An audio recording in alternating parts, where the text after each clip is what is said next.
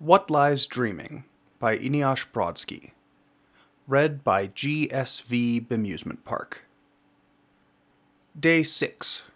Revelation. Chapter 31. Joah Verus. I woke at the bottom of an ocean of crushing atmosphere. I scrambled out of bed, thrashing upward for a surface that wasn't there, before wakefulness fully settled in and I realized I could breathe. "Dear, you should come see this," my wife's voice called from the manor balcony. There was nothing unusual about this. I'd been married nearly my full adult life. I took up my cane and limped to her side. The sky pinked with sunrise. From the balcony I could see south past Rome, down the Tiber River, all the way to the port of Ostia. This was also normal. A corps of merchant vessels floated mere miles from Ostia, surrounded by naval protection. The merchant ships served as pedestals for great columns of fire that spiraled into the heavens. The military ships fanned outward from them uselessly, arranged like petals around blazing stamens. I looked north to the Via Flaminia. Uncountable barbarian hordes sluiced down that spillway, marching along the great road my ancestors had crafted with Roman sweat and blood for their own enrichment and the enrichment of their children. Now used by the enemies of civilization, stolen by animals that could never hope to create anything of comparable value. "Save us!" the Romans in the street cried in one voice. "Save us from the toil of administration!" they called to the approaching barbarians. They sank into their couches, guzzling wine and gorging on honey cakes. "Protect us, so we may enjoy our languor! Fight for us, so we need not suffer! Rule for us, so we need not bother!" "Of course," the barbarians replied in soothing tones, sauntering through gates thrown wide in welcome. "We ask so little in return. What use do you have for your ancestors, your gods, your traditions? You fought for so many centuries. You deserve rest. Let us take up the burden of self-direction." "This is your fault," my grandfather spoke, coming to stand beside me. He mirrored the bust in the family shrine. The stone flesh, the unblinking eyes, the unmoving mouth. Except there's never been a bust of my grandfather, nor did this man look anything like him. This man looked like a Roman patrician. "No," I countered. "This happened because you were too sure of your dogma. Your generation was too slow to see the signs. You thought you could chide people into righteousness. You didn't take the actions needed to keep our people hard. They slouched into hedonism under your scolding eye, and by the time I took up the reins, the empire was rotten with it. I've done everything I can." "Your everything wasn't enough," my wife said from my other side. The barbarians wormed through Rome's streets, seeking the beating heart of my manor. "Hypocrite," my not-grandfather spoke. "You're just as guilty. You bring barbarians here and rely on them. The German legion acts as your fist. Not one man in 10 among them had set foot in Rome before. Even Titus considers himself more German than Roman. No true Roman legionnaire would have fallen on his Praetorian brothers so quickly." White fury flashed through me. "Perhaps I wouldn't have had to rely on him if you hadn't stolen my son from me."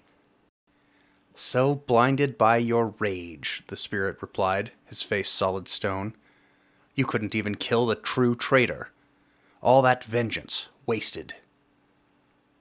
"And who should I have killed, then?" But there wasn't time for an answer. My door smashed open. Barbarians overran my home, Titus at their head. The man smiled wickedly. All the events of the last week came crashing back into my mind. The sadism, the abuse, the crucified orangutan. My heart jumped to my throat. I recoiled in terror. The balcony's parapet seized my waist to arrest my flight. I had to get away, but it held tight. Paralyzing, crushing, drowning, and there had never been anyone to help me. I scrambled from my cot, thrashing upward for a surface that wasn't there, casting aside strangling sheets. I choked on air thick as honey, lungs burning, before I realized I could breathe this viscous substance. I sat in my cell, gasping, uncomfortable but alive. This dream had been unique. For the first time, I'd been someone other than myself. Marcus Varus, Sextus's patron? I shivered, chilled by sweat-soaked undergarments. It was a dreadful feeling to be someone else. At least this dream wouldn't blur into my life.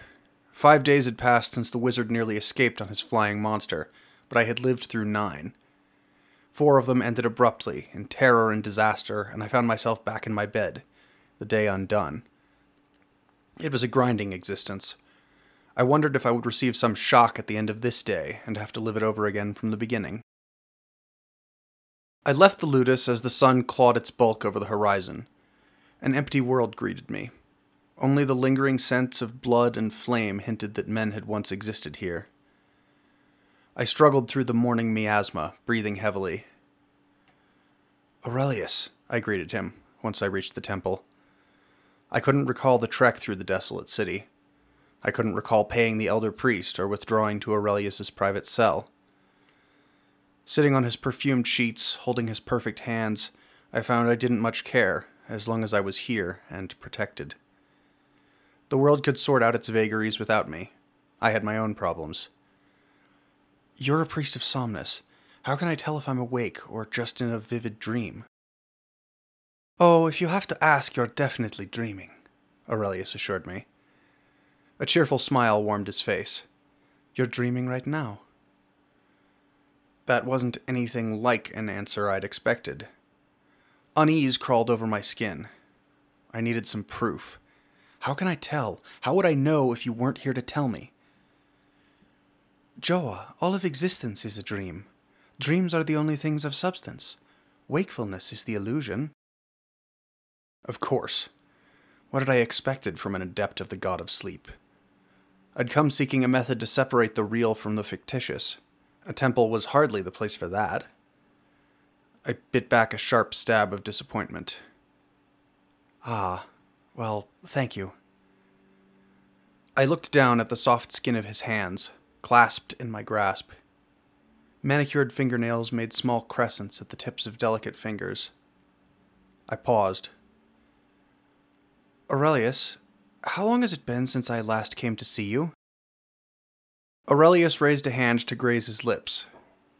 He lifted one eyebrow, so alluring in pose he looked like he'd been carved from stone. A spark of desire ignited, the faintest stirring in my loins, in rebellion against the smothering malevolence of the city. "I don't keep track," he replied, "but probably too long." That's not what I had meant, but if I could escape into him for an hour, I was more than willing. I leaned forward, pressing my lips against his. He hummed a light sigh of pleasure and arched into me. I moved a hand up his back, into his hair. I gripped his blonde curls as I parted his lips with my tongue. My other hand stroked his chest, and I slowly pushed him down onto his back. Later, our clothes long forgotten, we lay in each other's arms and discussed our past lovers. My list was embarrassingly short. Aurelius, of course, counted lovers differently. I'd never asked him if I counted as one. I didn't have the courage. I ran the fingertips of one hand along his side as we talked, to take him in as fully as I could in the time we had. His chin nestled just below my collarbone, creating a pleasant buzzing in me as he spoke. I felt it instantly when his breath caught and his body tensed. Aurelius pulled away like I'd stung him, his eyes wide with fear. He locked his gaze to mine. "Joah, no, stop, you're waking up." "What are you talking about?" I looked around the dim cell, confused. All was well.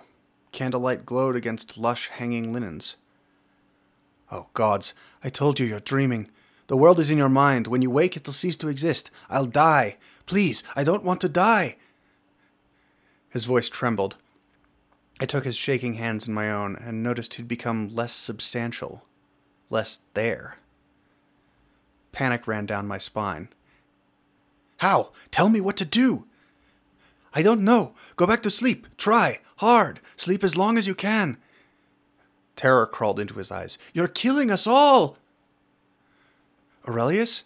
Am I supposed to never wake up? Never see the real world again? I'll die. I'll starve." "Then you never should have dreamed me to life in the first place!" He blubbered now. "Don't go! Oh gods, please!" He curled his head down into my chest, terror contorting his body. "It's all ending! I don't want to die!" The world grew thin. Everything began to fade.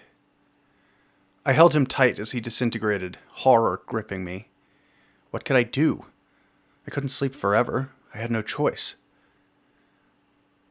"I am sorry," I whispered into his hair, now pale platinum. Wisps of his tears fell to my chest, barely even there. "You must die so that I may live. Please know I wish this world was different." My eyes snapped open. The night air chilled, the stars blinked unimaginably distant through my window, and I lay alone. I shivered under my blanket. End of chapter 31.